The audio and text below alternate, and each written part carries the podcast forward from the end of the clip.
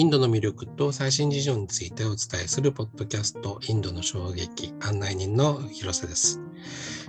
今回はですね、ヒンディー語のですね、首相の名前ということを見ていこうと思うんですけれども、インド在住のヒンディー語の翻訳家、菊池智子さんにお話を伺います。菊さん、よろしくお願いします。よろしくお願いします。菊池さんにはヒンディー語をね、教えていただいていますけど、首相の名前を、名前の由来みたいなのがね、私だったら広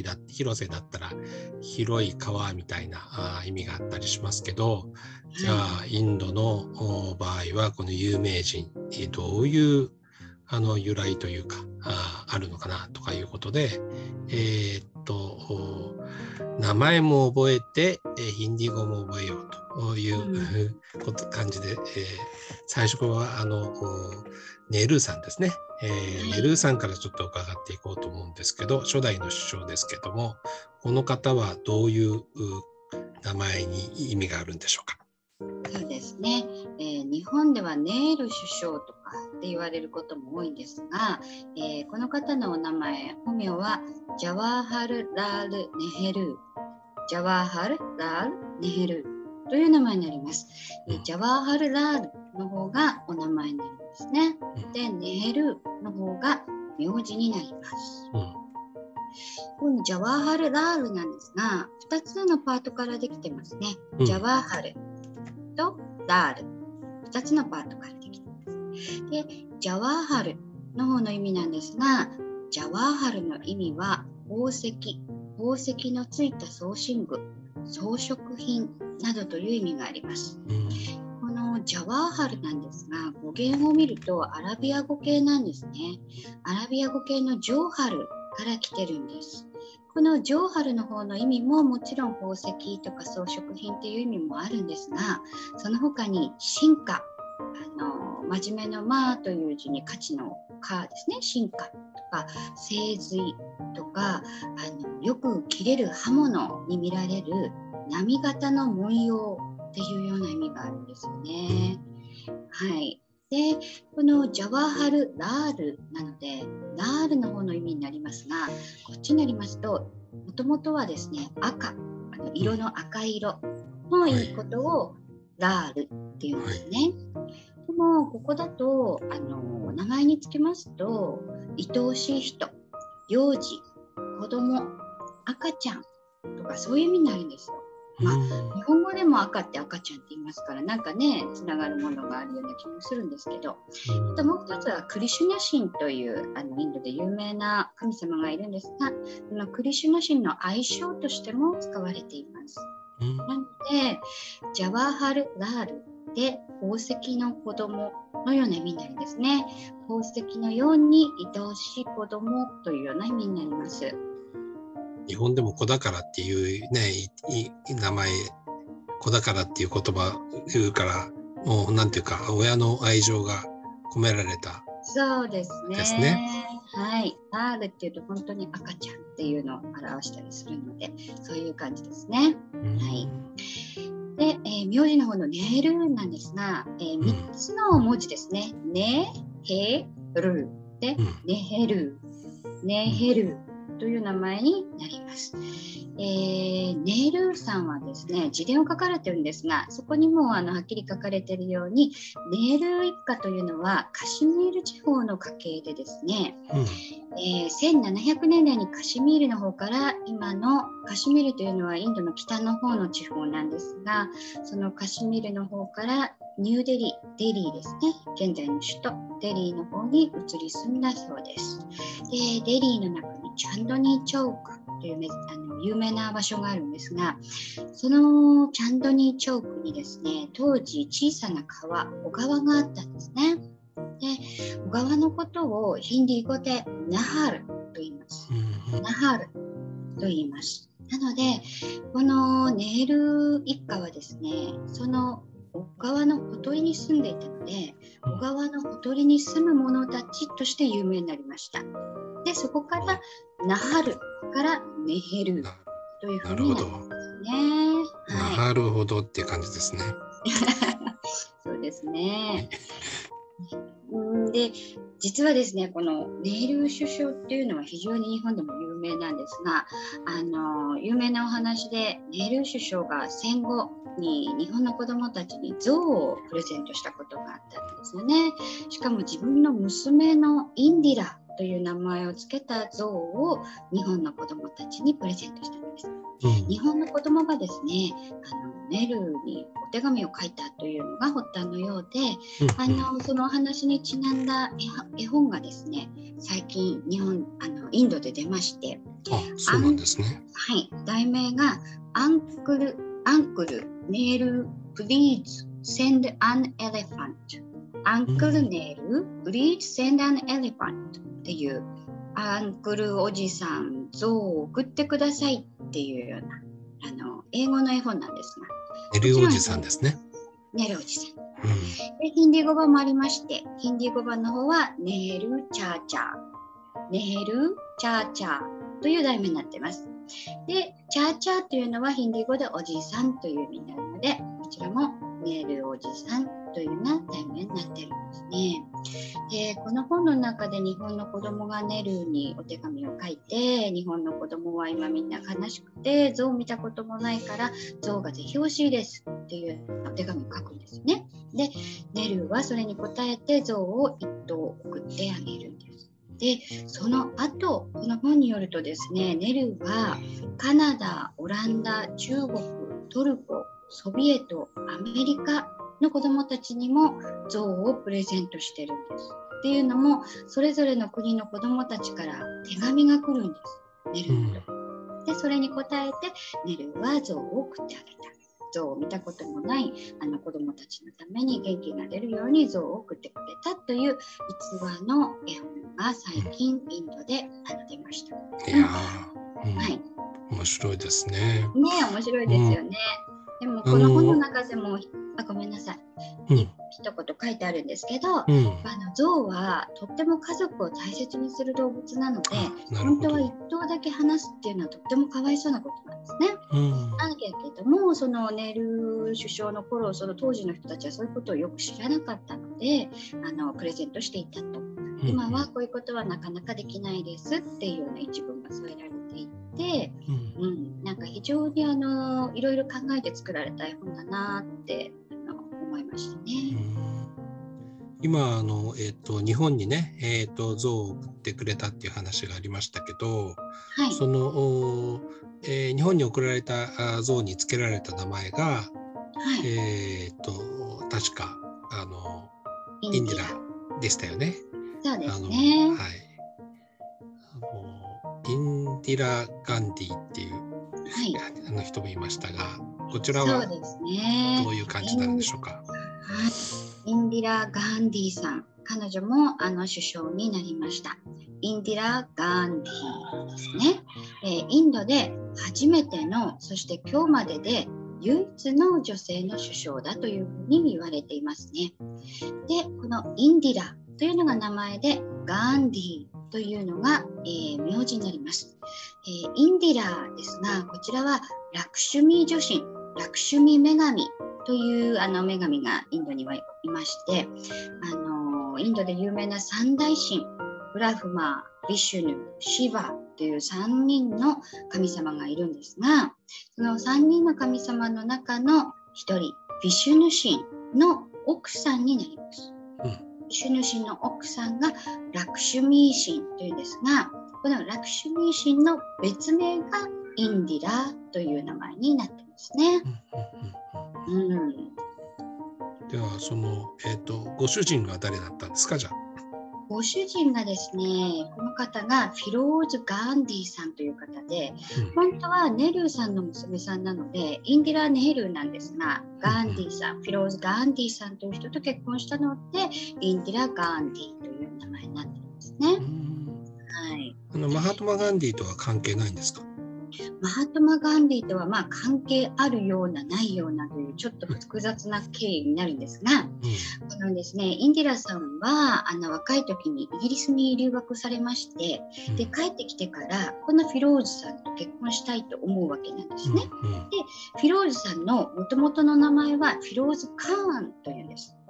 でこのフィローズ・カーンさんはですね、ヒンドゥー教徒ではなくてゾロアスター教徒、ハイカ教徒だったんですね。でインディラさんもネルー首相も皆さんヒンドゥー教徒なので、周りから反対されまして、当時まだまだ古い時代だったので、そんなハイカ教徒とは結婚を認めないということで、で考えてこのフィローズ・カーンさんはマハトマ・ガンディの養子になるんです。でマハトマ・ガンディさんの養子になってでフェロージ・カーンからフェロージ・ガンディに改名するんですね。名前を変えて、しかもヒンドゥー教徒に改宗もするんです。でこれでやっとインディラとの結婚を許されて、フェロージ・カーンではなくてフェロージ・ガンディとして結婚したので、インディラさんはインディラ・ガンディという名前になっています。なるほど。はい、でこのガンディなんですが、もちろんマハトマ・ガンディで有名な名前ですね。日本ではガンジーと言われることが多いんですが、どうしてこうなったのか私もよくわからないんですが、ガンジーではないんですね。が長く発音して、 D は、有機音、息を吐きながら発音するヒンディー語の独特の発音法で、ガンディ、ガンディというふうに発音します。でガンディはカースト名なんですね。職業を表す名前なので、このガンディ自体の意味ではなくて、職業を表す名前になります。でどんな職業かというと、香辛料を製造して販売する人たち、香辛料や食品雑貨を商う商人、グジャラート地方、シンドゥ・パンジャーブ地方に移住してきたガンディカーストおよびそのカーストの人たちを指す、職業集団の名前になっていますね。名前からいろんなこと分かりますけど、インディラさんの、息子さんもいましたよね。そうなんですね。本当にこのネルー・ガンディ家というのは歴代政治家が多い家系でして、インディラさんの、息子さんのラジーブ・ガンディ、ラジーブ・ガンディというのが息子さんの名前なんですが、彼も、首相になっています。名前がラジーブ、ラジーブという名前になります。ラジーブの意味はハスの花、青いレンゲ、もしくは縞模様、ストライプですね。縞模様という意味もあるんですね。結構なんかイケメンの首相でしたよね。そうなんですよね。非常にハンサムな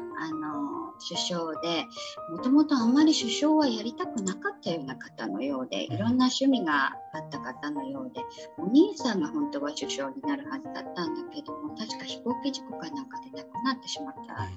た、ような気がするんです。でその後首相になって、で写真の趣味もある方でですね、非常に素晴らしい、私はとっても気に入ってるんですけど、あったかい写真を撮る方なんですね。で今はもうすごい政治家になってしまったラジーブ首相のプリヤンカという娘とラフという息子がいるんですが、今ね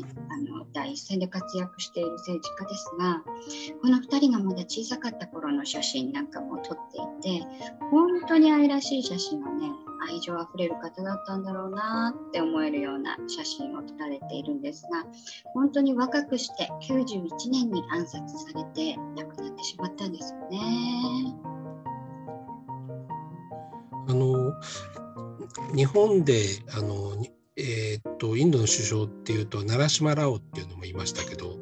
ですね、このナラシマ・ラオっていうのもですね、私聞いた時びっくりしたんですけど、本当はですねナラシンハ・ラー、ナラシンハ・ラーというのがヒンディー語というか本当の名前になります。ナラシンハというのが名前で、ラーが、名字になります。ナラシンハがナラシマで、ラーがラオになってしまったということなんですね。はい、で意味の方を見てみますと、このナラシンハというのですが、2つの単語がくっついてできています。ナラシンハ、なるとシンハですね。なるの意味は男性とかオスっていう意味があるんですね。なのでなるが男性で、なりとなると女性、なるなりで男女というような意味になったりして、なるというのは男性という意味があります。それとですね、ビシュヌ神、先ほど出てきた2番目の三大神のうちの一つのビシュヌ神、もしくはシヴァ神、3つ目の神様、もしくは人間というようないろんな意味を持つ単語になります。で、もう一つのシンハの方はライオンという意味になります。なので、ナラシンハでライオンと人という感じなんですが、ナラシンハの一つになるとまた特別な意味が出まして、はい、先ほどのビシュヌ神の4つ目の化身の名前になるんですね。インドの三大神の2つ目のビシュヌ神というのはたくさん化身がある神様でして、いろんな姿に変わるんですね。その中の一つがナラシンハ。この中にブッダがいたりとか、先ほど出てきたクリシュナがいたりとか、いろいろいるんですがね。で、この4つ目の化身がナラシンハというんですが、この化身の姿がですね、頭がライオンで体が人間っていう、そういう不思議な体というか不思議な形をした神様になります。で、名字の方がラーブ。このラーブっていうのは王様という意味になりますね。ラオじゃないんですね。ラオではないんですね。ラウ、せめてラウにしてほしかったところですけどね。はい、あとはあれですかね、バジパイさん。そうですね、日本ではバジパイと言われてますね。なぜバジパイなのか、私もこれも不思議なんですが、本当はバージペイ、バージペイという名前になります。こちらは名字ですね。バージペイは名字です。名前の方はアタルビハーリー、アタルビハーリーという名前ですね。なのでアタルビハーリー、バージペイというのが全部の名前になります。で、アタルビハーリーはアタルがファーストネームで、ビハーリーがミドルネームになります。アタルの意味は不変の、びくともしない、揺るぎない、不動の、確固たる、そういうすごく強い意味がありますね。で、ビハーリーの方なんですが、ビハーリーと言いますと一般的にはですね、インドの北の方にビハール州というのがあるので、ビハーリーでビハール州の、ビハール州の人、ビハール州の言葉というのが一般的な意味なんですが、名前でビハーリーと使われた場合はクリシュナ神のことを表すんですね。クリシュナ神っていうのもいろんな別名がありまして、このビハーリーというのもクリシュナ神の別名になります。はい。なるほど。バージペイですね。バージペイ、名字の方ですね。このバージペイと最後伸びるんですが、伸ばさずにバージペイ、バージペイというふうに言うと、ベーダのですね、一つの儀式の名前になるんですね。で、この儀式の名前がバージペイというので、バージペイでこの儀式をする人とか、この儀式をするその集団ということになりますね。もうなんかあれですね、名前聞いてるだけで本当にヒンドゥーと切っても切れないっていう感じのね、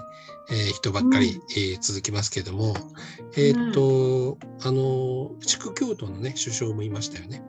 そうなんですよね。多分唯一のヒンドゥー教徒じゃない首相かと思うんですが、マンモーハン神という人がいます。で、マンモーハンは名前で、シンハが名字になります。で、この名前のマンモーハンなんですが、これも2つのパーツからできてます。マン、モーハン、マン、モーハン。マンの意味が心、という意味になります。で、モハンの方はモハナーから来て、魅了する、魅惑するとか、人を引きつけるというような意味になるんですね。なので、マンモハンというと、意味としては魅惑するとか、心を引きつけるとか、愛しいとかそういう意味になるんですが、実はこれもですね、先ほどのビハーリーと同じで、有名なクリシュナ神の別名になります。はい。で、名字の方のシーハなんですが、このシーハは先ほどもやったようにライオンの意味になるんですね。でもこちらのシーハはですね、名字になるとライオンというよりはですね、宿教徒の人の名字になることが多いです。シーハさんと聞くと大体、宿教徒かなっていう、飼育の方かなっていうのが分かる感じですね。で、最後にですが、今の首相ですけど、モディさん。ね、モディさん。先ほどのなんだっけ、マンモーハンさんも10年間ぐらい首相やられてたんですけど、ナレンドラ・モディさんも2014年からなんで結構長いんですよね。で、ナレンドラ・モディと言われることが多いんですが、全部の名前ではナレンドラ・ダモーダルダース・モーディ、ナレンドラ・ダモーダルダース・モーディという名前になります。ナレンドラ・ダモーダルダースが名前、モーディが名字というふうになります。はい、で、このナレンドラなんですが、こちらも2つのパーツがくっつかってできています。ナル・インドラ、ナル・インドラをくっつけてナレンドラというふうになってますね。ナルは先ほど言ったように男性とか人とかそういう意味ですね。で、インドラというのはインドラ神のことです。インドラ神という神様が、有名な神様がいるんですが、で、このナレンドラと一つになると、国王とか、人の中で一番偉いとか、神のような人とか、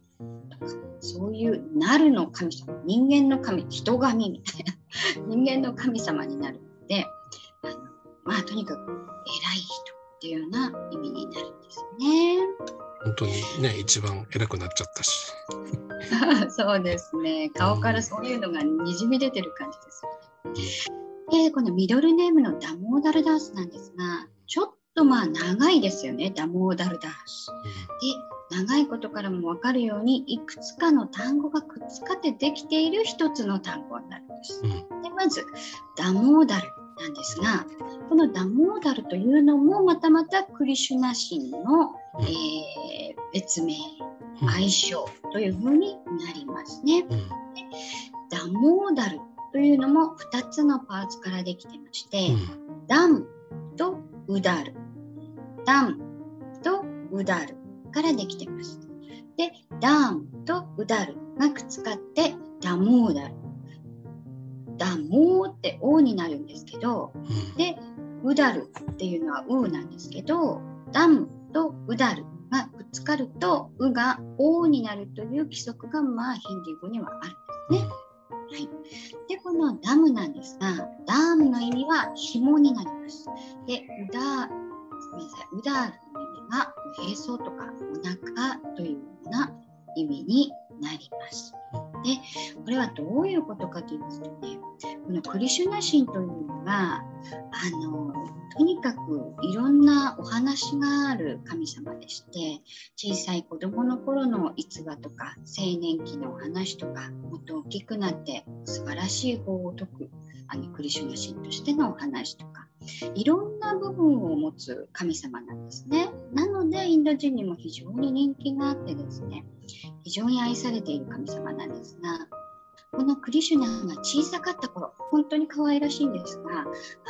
本当にいたずらっ子だったんですよね。で、お母さんが本当に困っていて、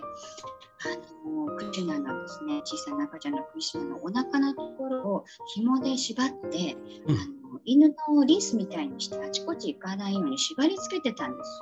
よ。それぐらいいたずらっ子だったら落ち着きがなくて。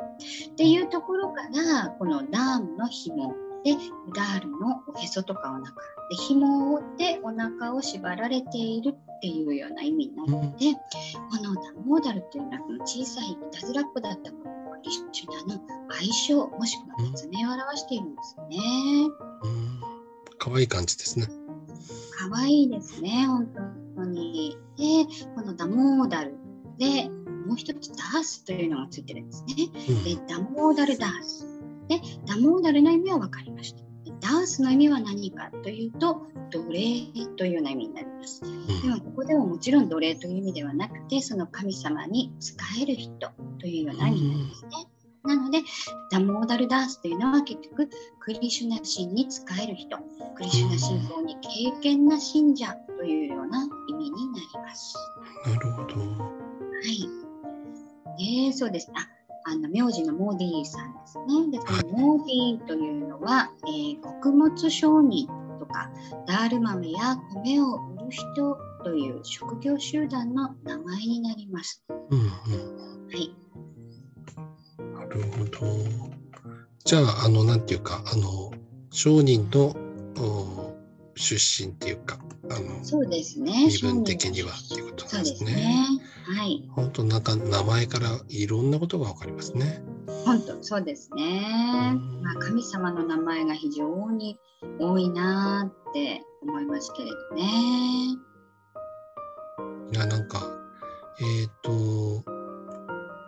主なね、首相の名前を聞いただけでもいろいろ歴史とか背景も分かるし、そうですね、うん、他のいろんな人の、お知り合いのインド人ができたらそういう人たちの名前とかも、由来とか調べたりとか教えてもらったりすると、きっと楽しいかもしれないですね。楽しいですね。今度最近になるとあんまり神様の名前とかってなくなってきて、普通の名詞とか形容詞っぽいようなお名前が多くなってきたりするので、まあ時代時代で名前というのも変わるんでしょうね。はい、今日はいろいろな知識とヒンディー語の、話を伺えて、楽しかったです。はい、どうもありがとうございました。ありがとうございました。